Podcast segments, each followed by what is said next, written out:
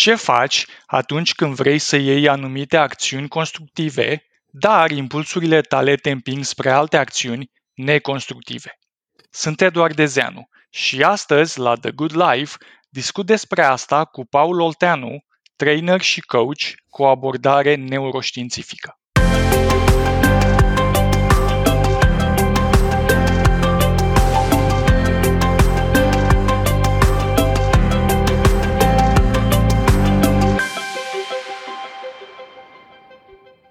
Bine ai venit la The Good Life! spune dacă ți se întâmplă vreodată ceva de genul ăsta. Te-ai decis să ai o dietă sau să mănânci mai sănătos și te duci în supermarket să faci cumpărăturile și cum te duci tu spre zona de fructe și legume sănătoase, treci pe lângă secțiunea de ciocolată și deodată aproape fără controlul tău te trezești că mâna ta, ca și când are propria personalitate, se întinde spre cea mai bună ciocolată de acolo și ia vreo trei bucăți și le aruncă în coșul de cumpărături. Sau ai un job, dar te gândești la un business pe care vrei să-l dezvolți pe lângă și care speri într-un viitor apropiat să ia locul jobului respectiv și să-ți aducă mult mai multă împlinire. Și ai un plan ca atunci când te duci la job când te întorci acasă, să te pui pe treabă și să lucrezi vreo două ore la proiectul tău de business. Doar că atunci când ajungi acasă, te trezești că deși nu asta era intenția ta, brusc tu ești în fața la PlayStation și te joci pe PlayStation sau ești în fața televizorului și butonezi telecomanda și te uiți la diverse chestii. Și trei luni mai târziu te întrebi cum de la dorința de a construi un business tu nu ai construit nimic pentru că ai pierdut atâta timp. Toate astea sunt situații, în esență, în care problema este una de control de impuls. Și există multe exemple de astfel de situații în viața de zi cu zi. Astea sunt situații în care, în esență, tu ai un obiectiv și ai niște acțiuni pe care vrei să le faci ca să ajungi acolo, dar îți este foarte greu să implementezi acțiunile respective. Și te trezești că în loc să implementezi acțiunile respective, psihicul tău, creierul tău, te împing spre alte acțiuni care nu sunt ceea ce vrei tu să faci și ai dificultăți în a-ți controla aceste impulsuri și a te duce spre ceea ce vrei cu adevărat să faci. E, asta este problema de control al impulsurilor și este ceva care poate să ne saboteze foarte puternic în viață. Ca să discutăm despre asta, L-am invitat la această ediție a The Good Life pe bunul meu prieten Paul Olteanu, pe care nu l-am invitat doar pentru că mi este bun prieten, ci pentru că are o arie de expertiză care se potrivește foarte bine cu ceea ce o să discutăm astăzi. Bine ai venit, Paul! Salut, Ed! Mulțumesc frumos pentru invitație. Mă bucur tare mult că debutează proiectul ăsta al tău în care eu cred foarte tare cu o conversație împreună. Mersi și mersi foarte mult pentru prezență. Câteva cuvinte despre Paul. Este Master Trainer și Executive Coach, specializat în comunicare, neuroștiință și procese de transformare.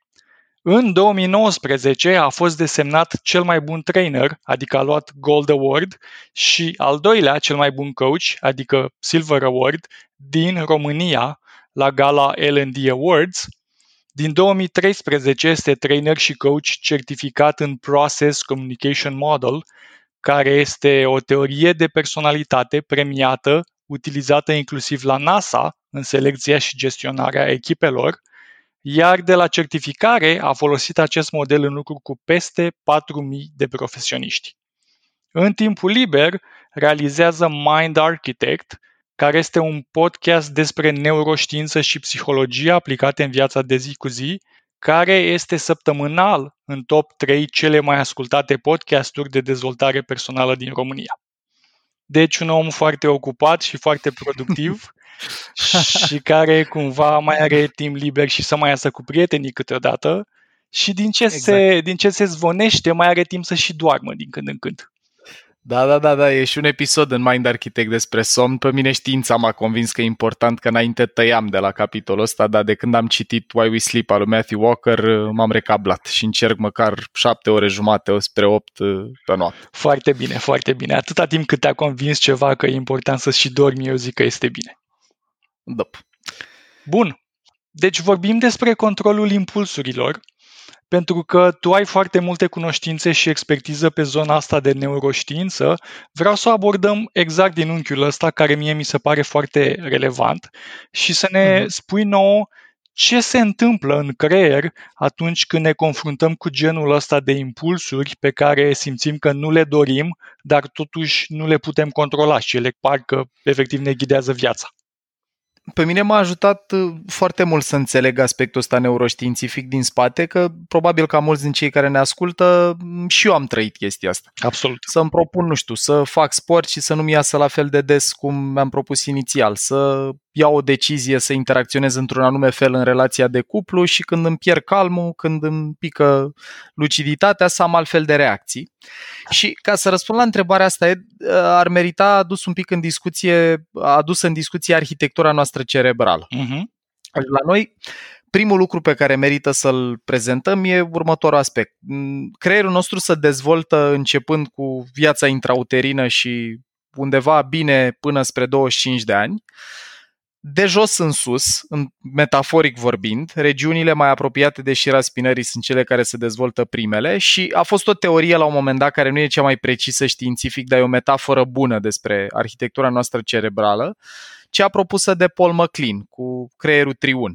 Okay. Deși a fost desfințat așa în ulterior că nu e neapărat cea mai precisă științific, în continuare ceva validitate în ea există, și anume Prima noastră structură corticală care capătă viață și se dezvoltă în parametri e trunchiul cerebral, e partea care se leagă de șira spinării. Asta mă clin la numit creier reptilian și probabil că mulți oameni așa îl știu, drept lizard brain. Și asta pentru că este cumva în comun cu formele inferioare de viață, să înțeleg, gen da, reptilele. Exact, pe ăsta l-avem în comun cam cu toată lumea, și mamifere, și reptile, și cu toată lumea. E o structură corticală care are funcții foarte de bază, să ne bată inima, să ne reglăm temperatura, să respirăm, funcții de echilibru de bază. E, și regiunea asta are niște sute de milioane de ani. În funcție de cartea pe care o citim, unii zic în jur de 500 de milioane de ani vechime. Ok. Peste asta, veche. Foarte veche și se ocupă în esență cu a ruta informație în sus și în jos de la creier către corp, de la corp către creier și funcțiile astea foarte de bază. Uite, dacă cei care ne ascultă au văzut, de exemplu, nu știu, filme în care cineva e împușcat în spatele capului sau se lovește cu capul de bordură sau primește, nu știu, o piatră în spatele capului, în general e game over. Adică dacă te lovești în alte regiuni, mai scapi, că nu sunt așa, nu se ocupă cu funcții atât de de bază, dar acolo e game over. Pentru că îți distruge zona reptiliană a creierului și e pa. Asta care se ocupă. Exact, exact. Okay. E, acum, mergând încet, încet către ideea de impulse control, 250 de milioane de ani mai târziu, respectiv fix cam acum vreo 250 de milioane, se dezvoltă midbrain-ul sau sistemul limbic sau creierul paleomamalian, în funcție de ce citim, fiecare carte sau abordare îi spune altfel. Uh-huh. Asta e în esență partea pe care noi o avem în comun cu toate mamiferele, la nivelul de dezvoltare la care o avem noi, o vedem și la alte mamifere. Și sistemul nostru limbic, foarte pe scurt, ne-a dat niște funcții pe care noi le-am numit creier social sau creier emoțional. Adică partea asta din creierul nostru care e foarte preocupată de atașamentul față de ceilalți membri ai familiei, respectiv grupul de prieteni, partea din creier care permite, de exemplu, unui pui de cățel când se naște să schiaune după cățea sau un pui de pisică să miorle după pisică, este acest sistem limbic care nouă ne-a dat circuite de atașament capacitatea de a trăi conexiuni unii, unii cu ceilalți, lucru pe care, la nivelul de dezvoltare la care îl vezi la mamifere, nu-l vezi la reptile. Și proba e simplă, eu povestesc asta și în cursuri, zic, guys, dacă nu sunteți convinși, uitați-vă în ochii unui șarpe, uitați-vă în ochii unui câine și vedeți diferența. care e donul pe da. care l-a adus da. sistemul limbic. E, Acum, primele două regiuni sunt încununate de bijuteria coroanei, vine a treia regiune, creier, creierul nostru neomamalian sau neocortex sau izocortex. Am făcut o școală de, de neuro în Australia anul trecut și profesoara noastră de acolo, Seara McKay o cheamă, îi spunea izocortex că nu prea mai e neo. Au tras ei concluzia că până și reptilele au un strat foarte subțire de neocortex, mă rog, tehnicalități. Ideea e că partea asta din creierul nostru, are cam 250-250 de mii de ani, nu de milioane ca alte două. Deci mult mai nou. Și asta, da. mult mai nou și să ocupă cu toate funcțiile noastre superioare. Ok. De la vorbire, la nivelul de, ab- de complexitate și abstractizare la care putem, noi nu prea mai comunică nicio altă specie. Uh-huh. Planificare, care să leagă foarte tare de ideea de impulse control și a putea să te ții de ce-ți planifici, de ce-ți propui. Imaginație, multe alte funcții și una importantă rău de tot pentru discuția noastră, de asta a meritat intro ăsta, este că acest neocortex și în mod particular cortexul prefrontal, ce avem exact în spatele frunții. Dacă ascultătorii noștri își pun mâna la frunte, își acoperă fruntea, exact ce e în spate, e cortexul nostru prefrontal. Ăsta se ocupă, dragilor, cu funcțiile noastre inhibitorii. Adică arhitectura cerebrală sau regiunea sau structurile care ne permit să ne inhibăm de la porniri fizice, ceea ce la copii nu prea vedem funcțional când sunt mici, Uh-huh. să se țină până ajung la o liță. Da. Porniri emoționale, când îmi vine să mănânc o bezea, ca în Marshmallow Experiment, să pot să mă stăpânesc, respectiv inhibiție psihologică, să poți să-ți inhibe anumite gânduri. Dacă te duci la un interviu și ți apar gânduri de astea, aoleu, dacă râd ăștia de mine, dacă mă consideră incompetent, dacă miroase gura, dacă nu știu ce, partea din creier care permite focalizarea atenției pe altceva și inhibarea gândurilor ăstora, plus emoții, plus funcții fiziologice, este cortexul prefrontal. Ok. Și acum ajungem la cea mai relevantă parte din discuția de până acum, și anume când se dezvoltă fiecare dintre regiunile astea la oameni. Mi se pare interesant că ai spus din punct de vedere evoluționist, ca să zic așa. Mhm. Ai Mhm. spus că acest cortex prefrontal se dezvoltă, apare cam acum 250.000 de ani, ceea ce prin comparație cu celelalte este foarte puțin. Foarte puțin și aici apare problema în esență. Că noi ne naștem cu trunchiul cerebral, cu primele regiuni, cu lizard brain, cu creierul reptilian, funcțional, că dacă n-ar fi funcțional, nu respirăm, nu ne bate inima, nu ne reglăm temperatura. Sistemul limbic e parțial dezvoltat și dovada fără remeneuri este că la copii încă de când se nasc, la fel ca la alte mamifere, vezi conexiune de atașament cu caregiver-ul, că țipă după mamă. Uh-huh. Deci ăla de când ne naștem e în linii mari e dezvoltat și și atinge apogeul de dezvoltare cam pe la 15 ani.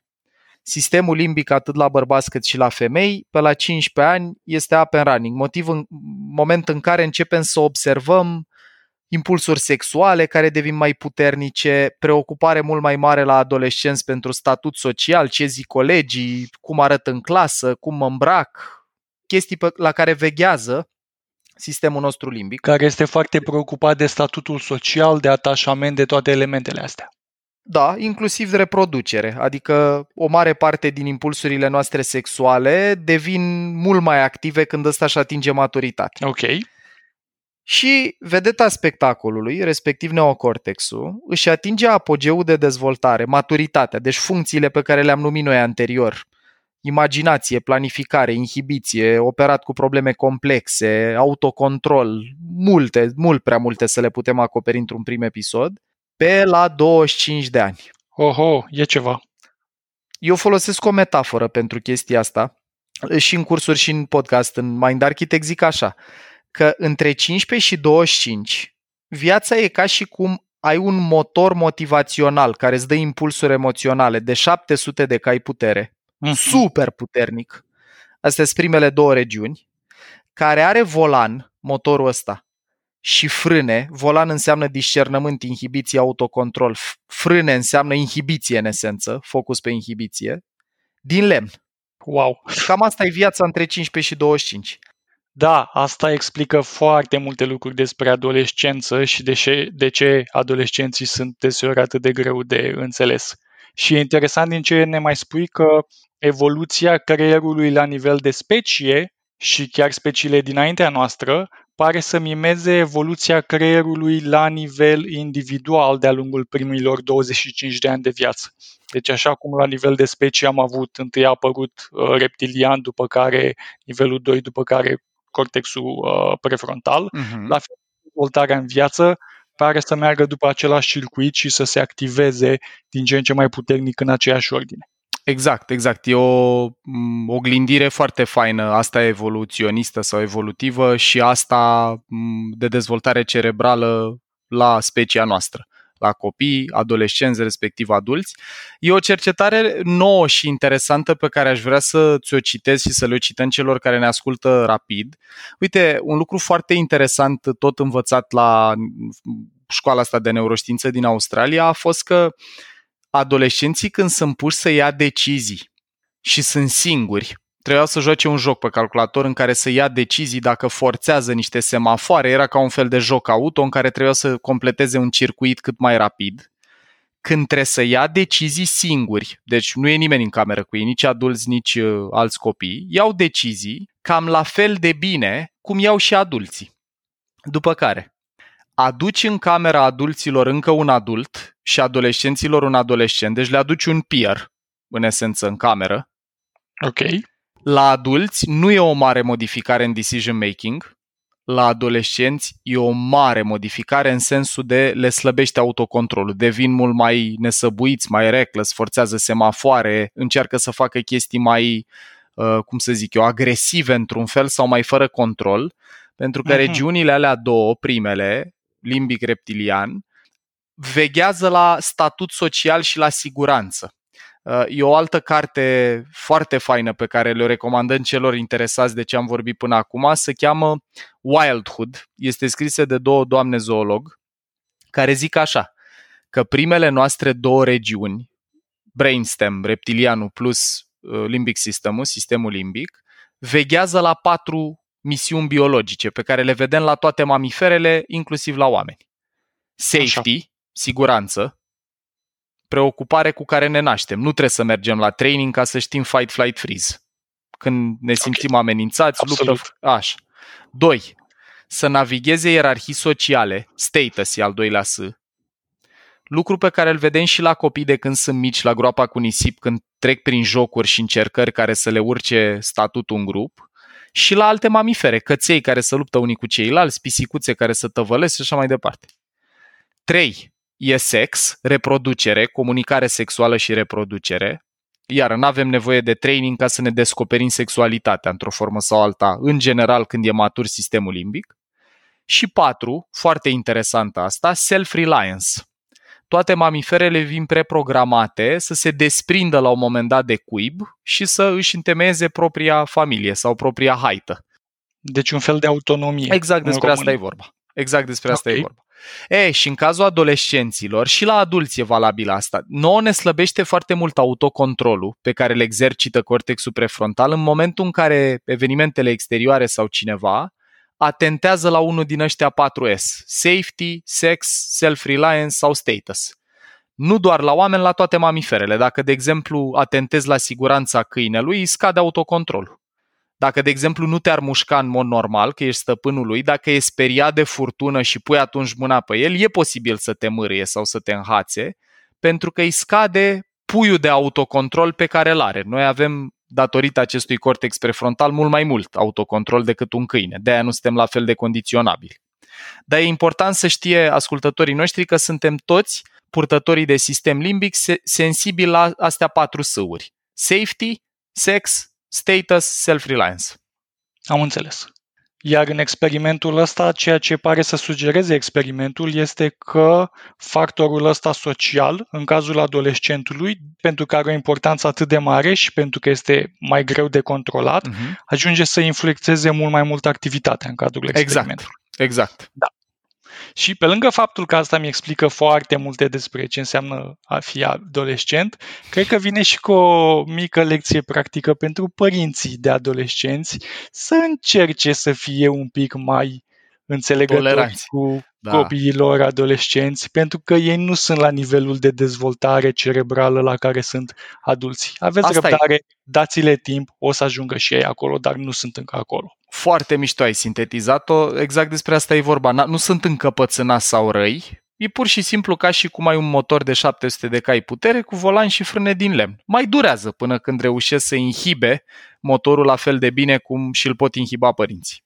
Ok n-ai, n-ai efectiv resursele. Foarte interesant, acum după această mică lecție de neuroștiință a creierului și a impulsurilor, hai să trecem la întrebarea foarte practică, știind că ăsta este modul în care funcționează creierul nostru și știind despre modelul acesta triun al creierului, ce ai spune tu că este cel mai bun lucru pe care l-am putea face ca să reușim să ne controlăm mai bine aceste impulsuri pe care nu ni le dorim? Păi sunt două rute mari și late. Ori să scădem nivelul de stres care e procesat în structurile subcorticale, deci părțile astea practic vechi de sute de milioane de ani știu să reacționeze când creierul nostru percepe în mediu amenințare. Ce mhm. arată cercetarea e că, din păcate, același creier nu prea știe să facă distinția foarte bine, mai ales când preiau controlul astea subcorticale, între panteră, șarpe, șef sau, nu știu, faptul că a câștigat partidul cu care tu nu ții. La noi apare activare în aceleași regiuni corticale când te întâlnești cu un șarpe în pădure, cum apare când, de exemplu, am muncit toți la un proiect și a primit numai unul apreciere de la șef sau de la client. Da. Și asta complică lucrurile pentru că dacă în fața unui șarpe poate reacția este să țipi și să sări, în mijlocul ședinței cu CEO-ul nu companiei, exact. nu e exact. cea mai bună reacție. Exact. Dar creierul tău a evoluat să aibă reacția aia pentru șarpe, nu pentru șeful tău. Asta și e treaba. creează o, un impuls nedorit.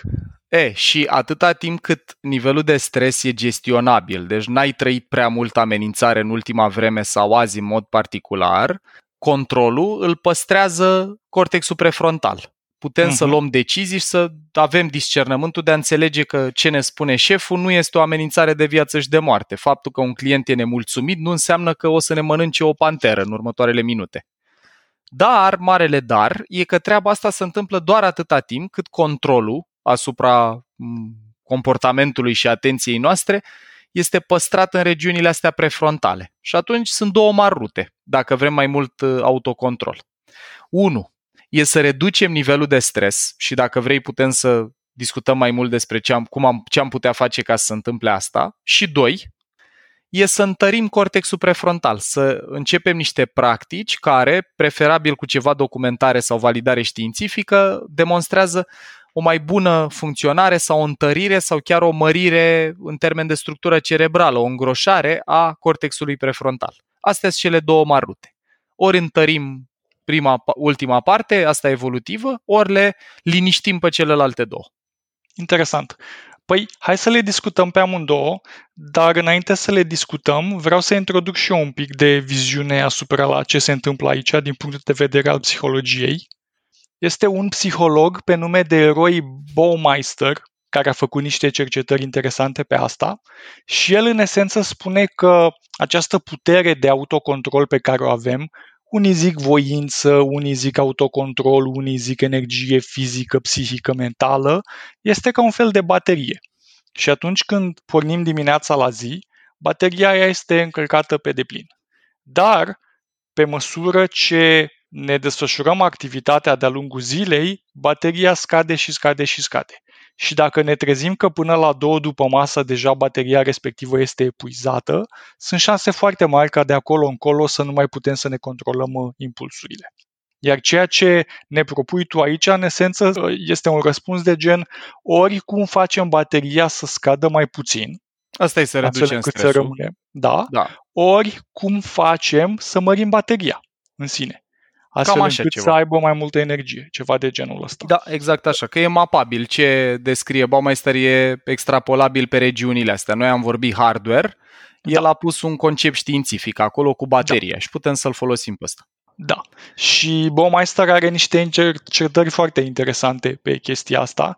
De exemplu, cercetări în care cineva este pus să facă exerciții fizice, să depună efort, în care își consumă parte din bateria aceasta și după care când persoana respectivă se duce la cumpărături, surpriză, surpriză, are o tendință mai mare să cumpere lucruri Impulsiv. de care nu are nevoie. Da, mm-hmm. cumpărări de impulse purchase, cumpărări pe bază de impuls. De ce? Pentru că și-a cheltuit foarte mult din energia aceea cu exercițiul fizic. Și aici avem chiar un transfer dintre energie fizică și energie mentală, ca să vedem că totul sunt înrudite. Sau, cineva care a participat la niște întâlniri unde a trebuit să își controleze foarte mult emoțiile, după care este pusă în fața unor feluri de mâncare din care unele sunt mai delicioase, dar mai puțin sănătoase, mm-hmm. și persoana respectivă Ceva ce ajunge... toți. Absolut, absolut. Se trezește fără să vrea cu savarina în mână și nu știe de ce, pentru că a petrecut trei ore într-o ședință în care în mod constant a trebuit să-și controleze emoțiile și acolo și-a, și-a consumat bateriile respective, practic. Și Baumeister numește chestia asta cumva un concept care a devenit faimos în psihologie, ego depletion. Ego fiind un cuvânt general așa folosit pentru forța noastră conștientă, deliberată de a ne controla comportamentul, ego, și de aceasta ar fi un fel de epuizare a ego-ului. Și atunci, într-un fel, despre ce discutăm noi aici este epuizarea ego-ului și cum facem ca ea să nu se întâmple, sau cel puțin să nu se întâmple până la 11-12 noaptea când ne culcăm și ne refacem bateriile pentru a doua zi. Păi, Hai uite să vedem. că e frumos că însă și ai zis tu acum ne ridic o primă strategie la fileu. Uh, ca să și confirm ideea asta cu ego depletion ceea ce noi numim eu, e ținut închegat inclusiv de cortexul prefrontal. Trebuie să ai regiunea asta corticală activă ca să ai o senzație conștientă despre sine, uh-huh. despre cine ești sau eu. Deci e, stă perfect în picioare ideea asta. Super. Acum, ca să încărcăm bateria sau să întărim cortexul prefrontal, una din cele mai documentate științific, mai ales în ultima vreme activități, este să dormim iară fac trimitere la Why We Sleep, la cartea asta al Matthew Walker, De ce dormim, cred că e tradusă și în română. Um, pe mine m-a ajutat foarte mult să înțeleg că, practic, când dormim, pe lângă faptul că apare consolidarea memoriei, lucrurile pe care le-am învățat peste zi sunt interconectate cu alte regiuni corticale și așa apar insight-uri creative. De exemplu, Mendeleev se spune că ar fi visat tabelul, se gândea de foarte mult timp la un tabel care să ordoneze elementele și ideea finală, epifania cu cum ar arăta, i-a venit în somn. Și acum neuroștiința explică de ce se pot întâmpla insight-uri creative în somn. Și sunt multe exemple cu muzicieni care au auzit partiturile în vis și așa mai departe. Dar somnul, ce face este că ne curăță creierul la propriu. Când dormim, trece prin creierul substanță care se cheamă uh, lichid glialimfatic, și în momentul ăla se micșorează interstițiile și e ca și cum e un proces efectiv de curățare. Tot uh-huh. în mhm. timpul somnului sunt eliminate și e inhibată secreția de noradrenalină, cortizon și adrenalină, noradrenalină în creier, cortizon plus adrenalină, lucru care la ce ajută? Hormonii ăștia de stres când sunt când când îi secretăm, când apar evenimente exterioare care pun în mișcare cortizon sau adrenalină, gen deadline care se schimbă, un copil care nu te ascultă, uh, nu știu, o ceartă cu partenera de viață și așa mai departe, astea fac mult mai predispusă preluarea controlului de celelalte două structuri, în mod particular de amigdală, care e o parte din sistemul limbic. Și atunci, practic, când dormim, e ca și cum eliminăm hormonii de stres din organism și ne trezim într-o stare psihologică, emoțională mult mai bună. Iar asta ne dă mai mult autocontrol. Două comentarii aici, apropo de asta. Te rog. Unu, pentru cei care ne ascultă, în descrierea acestui podcast o să fie o secțiune de linkuri utile sau de surse, unde veți găsi linkuri către toate aceste cărți și cercetări și website-uri pe care le menționăm de-a lungul podcastului. Doi, mi se pare interesant apropo de ideea asta de somn, cum uh, au început unele companii să încerce să implementeze program de somn la locul de muncă, unde angajații au niște camere speciale și se pot duce și o oră pot trage un pui de somn în mijlocul zilei, ceea ce poate să pară strigător la cer, dar având în vedere tocmai această putere a somnului de a reîncărca bateriile astea de voință, de will, de ego, da, poate să fie o metodă extraordinar de eficientă pentru a crește productivitatea angajaților. Asta e treaba și mai sunt două lucruri de recomandat dacă tot ai adus tu în discuția asta. Unul la mână ar fi o idee genială dacă ne ascultă cineva din zona asta de politici publice să încercăm să nu mai începem școala la ora 7 sau 8 sau 9. Pentru că ce e clar tot din cartea asta e că noi avem în esență două cronotipuri. Unii suntem morning uh, lark, mm, respectiv sunt oamenii care li se face somn pe la 90 și se trezesc în mod natural pe la 5-6, cum e taică miu. Ok. Și alții suntem night owls, buvnițe de noapte, care avem înclinația, cum sunt eu, de exemplu, avem mai degrabă înclinația să ni se facă somn pe la 12-1 și să ne trezim pe la 8-9. Și 1, 2, 3 dacă ești eu, persoana Eddie. mea. Exact. Dacă, da. La Eddie al cronotip. Eddie al treilea cronotip. Da. E, și ideea e că omul ăsta în carte, Matthew Walker, chiar atestă treaba asta. Nu, nu ni se modifică semnificativ cronotipul pe parcursul vieții, deși putem să ajungem să tolerăm, și subliniez cuvântul tolerăm, a ne trezi la altă oră, lucru la- pe care eu pot să-l confirm. Eu toată viața am urât să mă trezesc dimineața și am avut nevoie să citesc un mega, o mega carte de neuroștiința somnului, să înțeleg că faptul că am- m-am trezit cât jucam volei de performanță la șapte trebuia să fiu schimbat în sală și mă trezea mai că mea la șase fără un sfert, îmi venea să vomit fizic de rău și acum înțeleg de ce. Pentru că creierul meu, care tocmai intrase în tot felul de procese de curățare, vindecare, reglare de metabolism și altele, că toate astea se întâmplă când dormim, Da. nu era lăsat în pace. Deci, revenind la impulse control, la ce dezbatem noi, somnul e o primă recomandare foarte, foarte bună și la îndemână oricui. Bun, am notat-o. Hai să mergem mai departe. Acum, eu o să aduc în discuție ceva care nu neapărat că contrazice, dar nuanțează ce ai zis tu mai devreme cu exercițiu fizic. Uh-huh. Uh, ce ar fi interesant de văzut e ce tip de exercițiu fizic te lasă cu uh, capacitatea de a te controla diminuată, pentru că e multă cercetare și citesc din asta din 2019, de anul trecut, de la școala din Australia, care arată că dacă practici exercițiu fizic, și o să și numesc câteva tipuri aici, preț de 45 de minute, timp de aproximativ între 3 și 5 de 3-5 ori pe săptămână, Uh-huh. Astea sunt sweet spoturile, sunt cele mai eficiente zone care au reieșit din cercetare. Exercițiu fizic cardio, deci nu vorbim despre împins greutăți sau, deci chestii care să spună inima în mișcare, Așa.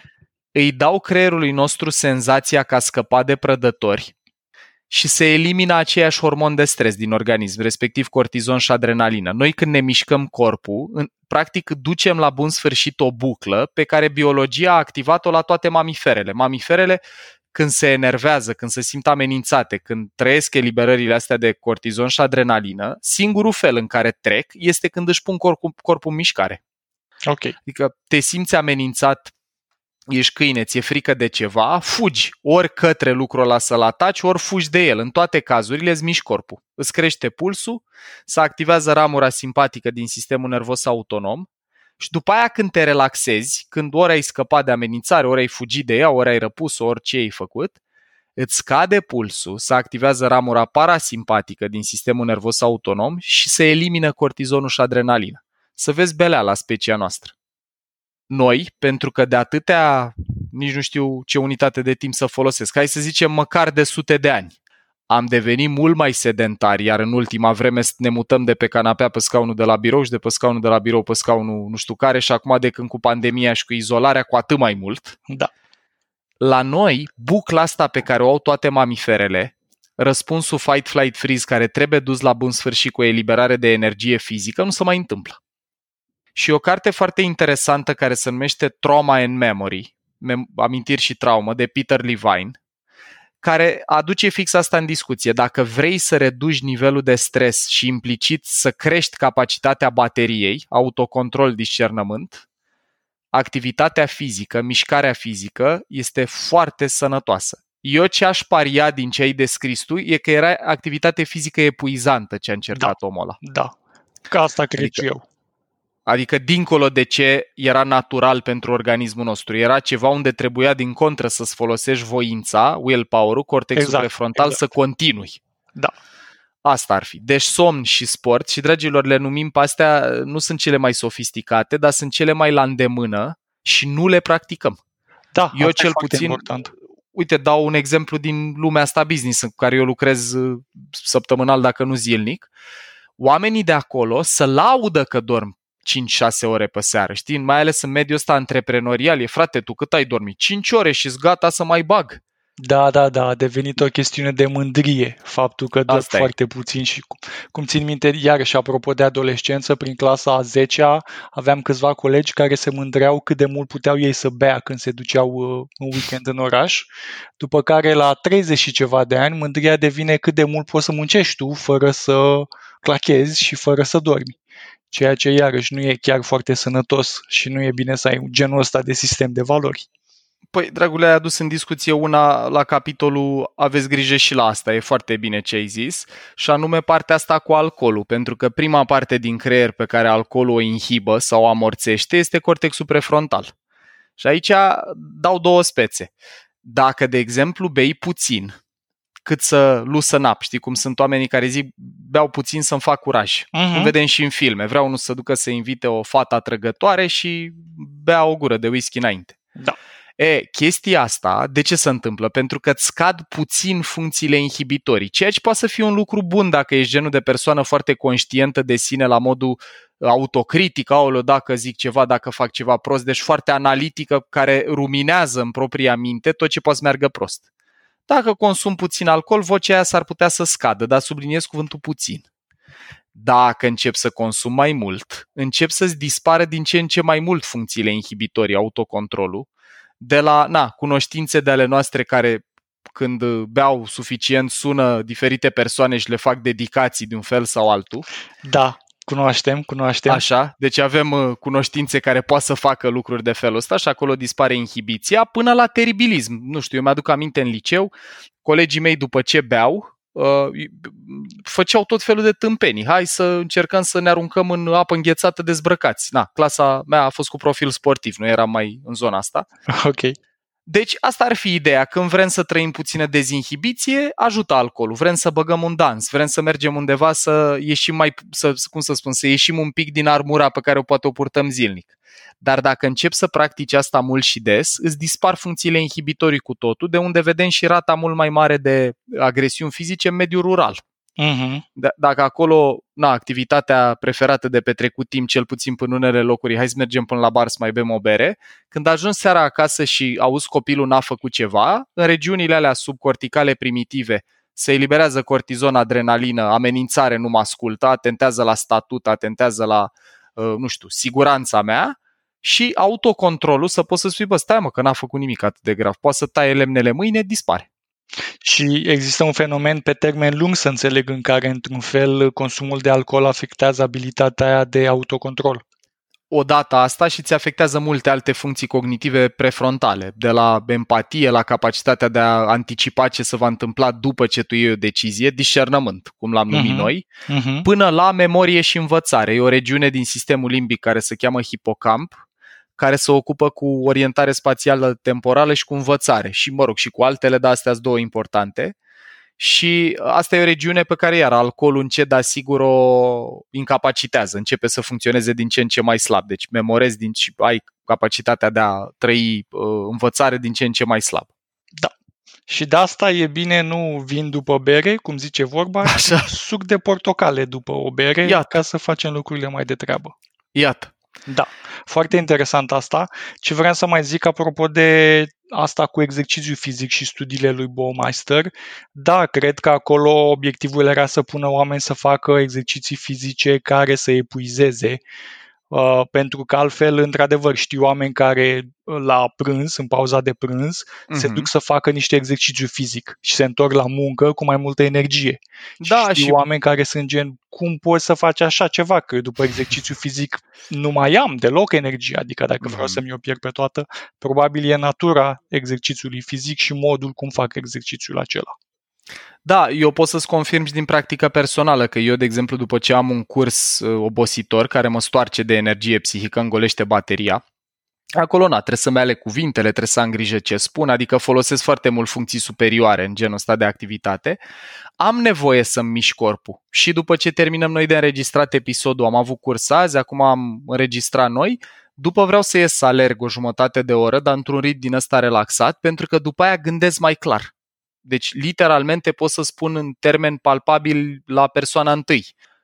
Dacă mă mișc, gândesc mult mai clar decât dacă stau pe scaun toată ziua și mă umplu cu cortizon și adrenalină și am fitilul mult mai scurt seara. Interesant. Iar gândește-te un pic și în societate ce se întâmplă cu faptul că avem o grămadă de copii care nu mai au ore de educație fizică sau măcar parcări sau, nu știu, terenuri unde să poată să alerge. Eu mi-am vizitat uh, în Ploiești blocul unde am copilărit și de înainte când eram eu copil, na, în anii 90 la început, era uh, pădure, câmp, teren de fotbal, o grămadă de spațiu de alergat, era plin cu mașini, frate. Da, Plin da, da. cu mașini, Exact nu mai aveai aceeași. unde să joci nimic. Am avut aceeași experiență. Noi aveam un teren unde jucam fotbal în fața blocului și acum sunt așa rânduri întregi de mașini, n-ai loc, abia ai loc să alergi un pic, fotbal sub nicio șansă. Mhm. Asta e. Deci e important fie pentru fiecare persoană care ne ascultă, fie pentru părinți sau poate avem și profesori printre ascultători, să luăm în calcul că somnul și cu educația fizică ajută și la a lua decizii mai bune și la a gândi mai clar și la a fi mai rațional, nu doar la uh, a reface sau, nu știu, a slăbi sau mai știu eu ce. Pare să ajute cu cam cu toate funcțiile astea care țin Absolut. de cortexul prefrontal. Prefrontal, da, Exact. să alimente. Exact. Bun, deci Paul am vorbit despre respirație, despre exercițiu, despre evitarea substanțelor în exces gen alcool. Mhm. Hai, hai să mai vorbim de o idee de managementul acestei baterii cu energie limitată pe care o avem și după care o să am o întrebare legată de anumite evenimente sociale și autocontrol pentru tine. Super. Păi, uh, o ultimă strategie care îmi vine în minte e să ne și gândim un pic când, folos, când, când ne propunem să luăm ce fel de decizii. Adică un fel de management al energiei. Dau aici un exemplu foarte simplu. Dacă eu știu că am cea mai multă energie psihică dimineața, după ce mă trezesc dimineața, pentru mine înseamnă pe la 10-11 atunci ar fi bine să fac cele mai complicate lucruri, cele care cer cel mai mult cortex prefrontal în perioada aia și să nu-mi propun, de exemplu, după o zi de training, cu o sesiune de coaching după, să intru într-o dezbatere cu Alexandra, cu iubita mea, despre viitorul relației și mai știu eu ce. Pentru că în momentul ăla, acolo dacă auzi un pic de informație negativă, ceva ce în percepție proprie ți se pare că a sunat aiurea, autocontrolul, discernământul, empatia, toate astea sunt funcții prefrontale. Toate dispar. Da, Și în momentul ăla te trezești că spui și faci lucruri pe care le regreți, pentru că om fiind ai rămas fără energie, dar nu te-ai gândit dacă e un moment bun să purtăm discuția aia sau nu. Îți zic din practică personală în relație, pe noi ne-a ajutat foarte mult, de exemplu, să agreem că nu mai purtăm discuții sensibile imediat cum, cum unul din noi iese din uh, muncă. Ea e psihoterapeut, eu training coaching. Am zis, băi, hai să stăm pe balcon, nu știu, respirăm, ne mișcăm, facem un pic de sport, ea e și instructor de yoga, eu ies să alerg uh-huh. și după aia putem să vorbim și lucruri mai sensibile sau care au potențiale uh, mize emoționale pentru fiecare dintre noi. Probabilitatea să rămânem lucizi sau mai lucizi e mult mai mare decât dacă n-aș fi știut toate cercetarea asta, n-am fi practicat-o amândoi. Da, da. Asta cred că explică foarte mult o groază din conflictele care există în cuplu, tocmai pentru că oamenii vin foarte obosiți de la job și storși de energia asta, de bateria este pe zero aproape și Mhm. intră în cele mai discu- importante discuții pe care vor să le aibă. În loc poate să ia o pauză și să discute mai târziu sau să încerce să facă asta în weekend sau să încerce să facă asta dimineața, înainte să se ducă la job Exact. și sau alte strategii de genul ăsta. Uite, o ultimă idee vreau să mai zic aici că e importantă și cred că o să-i ajute mult pe cei care ne ascultă. Un lucru care mai poate să ajute dacă vrei să îți controlezi mai bine un impuls e să îndepărtezi stimulul cu totul. Adică dacă eu știu că în momentul în care ajung acasă, dacă văd, sau acum nu mai plec, dar na, când stăm seara pe canapea, dacă văd biscuiți cu ciocolată, ceea ce Alexandra mi-a lăsat pe masă, mă uit acum în fața calculatorului, Perfect. probabilitatea să Adu mă în pot co- stăpâni, exact, e mult mai mică dacă îi văd, decât dacă aș ști că, bă, parcă aveam niște biscuiți pe în casă, pe undeva pe în cămară sau nu mai știu unde exact. Deci lucrurile pe care vrem să le facem mai puțin ar fi ideal fie să nu fie prezente în casă, dacă, de exemplu, vreau să nu mănânc junk food. Cea mai simplă strategie să-ți controlezi impulsul e să n-ai declanșatorul. Mhm. Să nu vezi sau miroși respectiva mâncare. Doi, dacă vorbim, de exemplu, despre nu mai vreau să mă enervez, păi ar fi bine să nu dai drumul la televizor pe canale de știri, de un fel sau altul. Uh, Dacă nu vreau, de exemplu, nu știu, să-mi aduc aminte de birou, păi ar fi o idee foarte bună să-l pui pe airplane mode în momentul în care ajungi acasă sau vrei să te relaxezi, pentru că dacă o să ai mail-ul pe telefon și îți vibrează sau primești notificări pe ceas sau altceva, toate momentele când trebuie să zic, băi, acum sunt la film, mă uit la film, nu la mail, mă uit la film, nu la fi- mail, cer baterie, cer cortex prefrontal și Mhm. dacă e low battery, nu te mai poți stăpâni.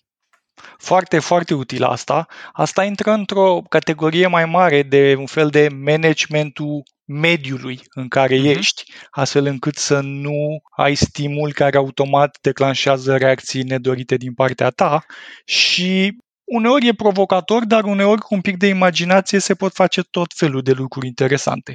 Mă uitam, de pildă, există diverse aplicații sau site-uri care îți blochează accesul pe internet pentru uh-huh. jumătate de oră sau o oră sau ceva de genul, astfel încât chiar dacă tu nu ai controlul să faci asta, face asta website-ul tău pentru tine. Iar ca să te împotrivești lui, ca să-l blochezi, trebuie să intri să introduci manual vreo 10 parole diferite. Ai treaba. Astfel încât zici, mai bine nu intru și aștept Excelent. o oră decât să fac toate chestiile astea. Excelent, exact despre asta e vorba. Da, asta este și un mod de a-ți controla impulsurile prin a elimina ceea ce le poate declanșa sau a pune obstacole în a urma impulsurile respective. Wow, sunt atât de multe pe care le-am mai putea vorbi. Din păcate nu avem atât de mult timp la dispoziție. Vreau să te mai întreb un lucru apropo de autocontrol și ce se întâmplă specific acum în societatea noastră cu COVID. Mă gândesc mai specific la situațiile astea pe care eu cel puțin le văd la știri aproape în fiecare seară când aleg să mă uit la știri.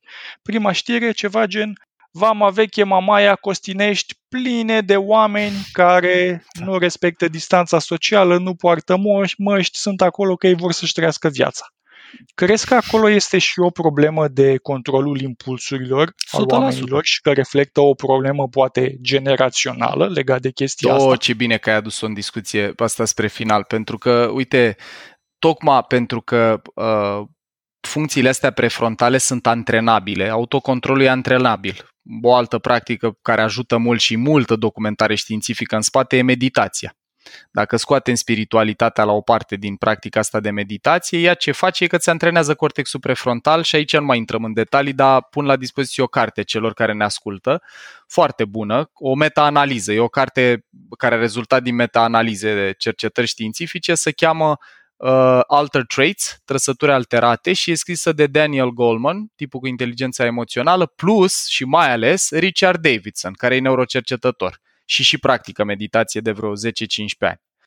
Da, și care a cercetat foarte mult meditația din punctul de vedere al neuroștiinței. Exact. Adică e adică ce se întâmplă în, în creier când medităm. Da. E, și uh, apropo de ce spui tu generațional, păi tocmai dacă eu sunt digital native și am primit tabletă de când aveam un an jumate că vreau și mama cu tata puțină liniște când veneau de la birou, ei și-au cumpărat liniștea cu tableta în mâna mea și nu-i judecă nimeni, că sunt și ei oameni, au autocontrol limitat Problema e că în momentul în care am primit un device care îmi dă gratificare instantanee, deci când m-am plictisit, pac, am făcut swipe left, right, nu știu ce, pac, a apărut altceva interesant. Uh-huh. Și în momentul ăla, fibrele integrative care coboară de la cortexul prefrontal spre sistemul limbic, care te ajută să-ți reglezi emoțiile, să tolerezi plictiseală, să ai răbdare. Na, când eram copii, ca să vezi un episod la Dallas, mai așteptai o săptămână. Sau, nu știu, la ce emisiuni mai erau, când începea publicitatea trebuia să ai răbdare să termine ca să vezi cum continuă filmul, toate astea ți antrenează creierul pentru autocontrol. Dacă vroiai să-ți cumperi o bicicletă sau altceva, trebuia să rabzi până când aveai destui bănuți sau părinții aveau destui bănuți să poată să-ți o cumpere. Dacă acum orice vrei primești instant, apropo de altă practică parentală care face mult rău, autocontrol, planificarea resurselor, toate funcțiile astea prefrontale slăbesc. Implicit da. devii din ce în ce mai puțin capabil să ai răbdare și asta explică de ce sunt absolvenți care la primul job vor salariu 1000 și ceva de euro, vor să ajungă CEO în 5 ani și dacă nu se întâmplă asta, schimbă jobul. Next. Deci are legătură copilăria asta timpurie în care poți să antrenezi funcțiile astea sau, dacă le lași în virtutea inerției, or să fie pe cât de dezvoltate le vedem în prezent, apropo de exemplele pe care le-ai dat tu.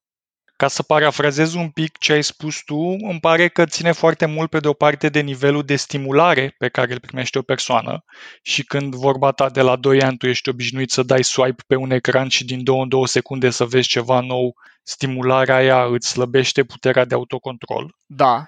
Și de gratificare instantă, ca să zic așa. Nu mai trebuie să aștepți ca să primești un cadou, nu mai trebuie să iei 3 de 10 ca să faci nu știu ce, ți se dă pur și simplu. Exact. Care iarăși nu-ți antrenează mușchiul ăsta al autocontrolului. Eu, ce, e o sinteză excelentă și ce vreau să zic legat de asta e că Dacă vrem să căpătăm mai mult autocontrol, o mai bună capacitate de a stăpâni impulsurile astea, uite, dau, zic o idee potențial valoroasă pentru părinți. Cu cât invităm un copil la a folosi mai mult funcții prefrontale, inclusiv vorbire, nu e funcție prefrontală, dar e funcție neocorticală. Deci vorbim despre a treia regiune, nu în mod particular ce e în spatele frunții, dar e tot o funcție neocorticală care mută sânge și oxigen în partea asta. E, cu cât invităm un copil mai mult la vorbire, la planificare, la empatie, la imaginație, de pildă. Eu mi-aduc aminte că scriam povești când eram copil sau desenam sau mă uitam pe singura carte cu desene pe care o aveam, nu știu, era o revistă PIF primită, nu mai știu de unde, sau ce a mai apărut după 90, ce mai cumpăra mama, toate alea îți stimulează cortexul prefrontal în momentul în care primești o tabletă unde rulează imagini, bubuie, explodează, se schimbă culori, luminițe, nu știu ce, în momentul ăla se eliberează multă dopamină în sistemul limbic. Dopamina asta e un hormon al plăcerii, e ce se eliberează când simțim miros de mâncare care ne place, când ajungem în Grecia, pară-se. În cazul românilor se eliberează dopamină când ajung da, în Grecia. cam acolo sau la mamaia sau în vamă. E, nu, e, nu e nimic în neregulă cu asta, că noi avem nevoie de sistemul ăsta mezolimbic și de dopamină pentru a fi motivați. E foarte folositor în a, în a ne mobiliza să obținem lucruri. Problema e că cel mai bine creierul nostru funcționează și cele mai bune decizii sunt cele pe care le luăm când astea trei regiuni colaborează bine împreună.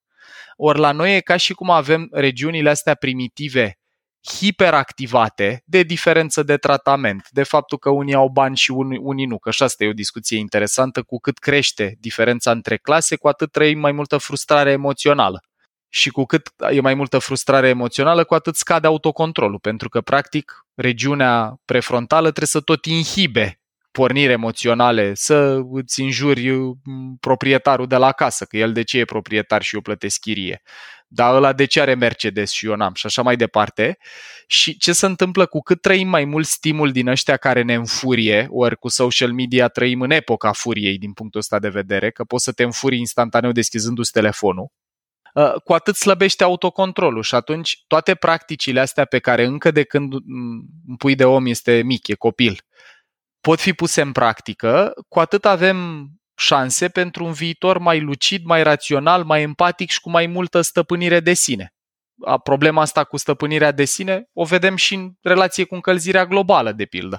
Că cortexul ăsta prefrontal e singura parte din creier care poate să anticipeze viitorul, care practic construiește simulări despre viitor. Și cu cât ăsta e mai slab, cu atât ești mai blocat în prezent. Votezi cu cine îți dublează pensia azi nu te gândești la ce se întâmplă peste 4-5 ani și nu ești decondamnat. E pur și simplu o hibă hardware pentru că ai avut o viață care nu ți-a antrenat funcțiile respective. Și te trezești 30-40 de ani mai târziu că este, nu e niciodată prea târziu să schimbi lucrurile astea, dar Absolut. deja este mult mai greu. Mult mai mult, mult efort, greu. exact. Da. Paula, îmi place cum conectezi subiectele așa pentru că ai deschis deja cel puțin alte vreo 15 subiecte de discuție Uh, o să ne oprim aici însă și o să spun doar că o să te mai invităm cât de curând să discutăm și din celelalte subiecte. Și până atunci, te rog, spune-ne cum pot ceilalți să găsească și podcastul tău și lasă-ne niște date de contact, cum pot să ia legătura cu tine. Super, în primul rând îți mulțumesc tare mult, mă bucur încă o dată, zic din suflet că debutează proiectul ăsta al vostru împreună și că avem ocazia să purtăm prima conversație împreună. Și eu mă bucur. Mind Architect este disponibil pe orice platformă de ascultat muzică sau podcasturi, Spotify, iTunes, Google Podcast sau pe mind.architect.ro, mindarchitect.ro Uh, iar eu personal sunt Uh, cel mai simplu e să mă caute orice persoană curioasă de ce lucrez pe Google. Toată prima pagină e plină cu resurse de ale mele. paulolteanu.ro e site-ul, facebook.com slash paulolteanu, pe Instagram tot așa sunt, deci orice uh, social media platform dintre astea cât de cât folosite sau site-ul, toate sunt cu Paul Olteanu. Ok. Cât de des apare podcastul tău? O dată la săptămână? O dată pe săptămână în fiecare vineri ne-am obișnuit ascultătorii. Asta e planul uh, curent. Am terminat două sezoane și feedback-ul primit inclusiv de la adolescenți, de 15-16 ani am primit un mail foarte frumos cu un băiat de, de la un băiat de 17 ani care spunea că i-a zis mai că să asculte și tu asta să te faci mai deștept. și de el asculta, mă, și a dat, ne-a dat un mail, mie mi-au dat lacrimile când l-am citit, în Ce care drăguț. a zis că îl face cadou, că îl face, îl recomandă tuturor colegilor și că el n-are bani, dar dacă ar avea, ar dona mă, pentru podcast. M-a super impresionat. Uh, Astea sunt primele două sezoane. Acum lucrăm la al treilea. Suntem în producție cu al treilea, care va apărea la început de septembrie. Bun, așteptăm cu nerăbdare un uh, podcast foarte interesant cu niște teme interesante și abordarea asta neuroștiințifică mie mi se pare absolut bestială. Și mie îmi place tare, tare mult uh, zona asta și mi se pare că se leagă excelent și cu genul de conversații pe care vreți voi să le purtați în The Good Life. Absolut, absolut. De asta spun că de-abia aștept să mai discutăm și alte teme din perspective neuroștiințifice. Ca să merg pe exemplul lui Paul și podcastul acesta, The Good Life, îl găsiți cam pe cele mai importante platforme de podcasting, îl găsiți pe Spotify, pe Apple Podcasts, pe Anchor FM și așa mai departe. Și pe site-ul nostru thegoodlife.ro. De asemenea, Țineți ochii în perioada asta pe asur.ro, website-ul Asociației Secular Umaniste din România, pentru că pregătim niște proiecte interesante, uh, inclusiv conferința anuală a ASUR, care se numește Conferința Raționalilor și care se pare că anul acesta va avea loc online la un moment dat în luna septembrie. Și cam asta este de spus.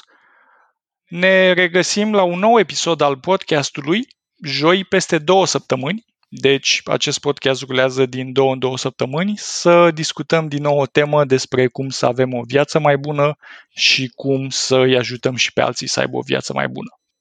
Îi mulțumim încă o dată lui Paul pentru participare și pentru o discuție foarte interesantă. Mersi și eu, Edi, mult. Și ne auzim cât de curând.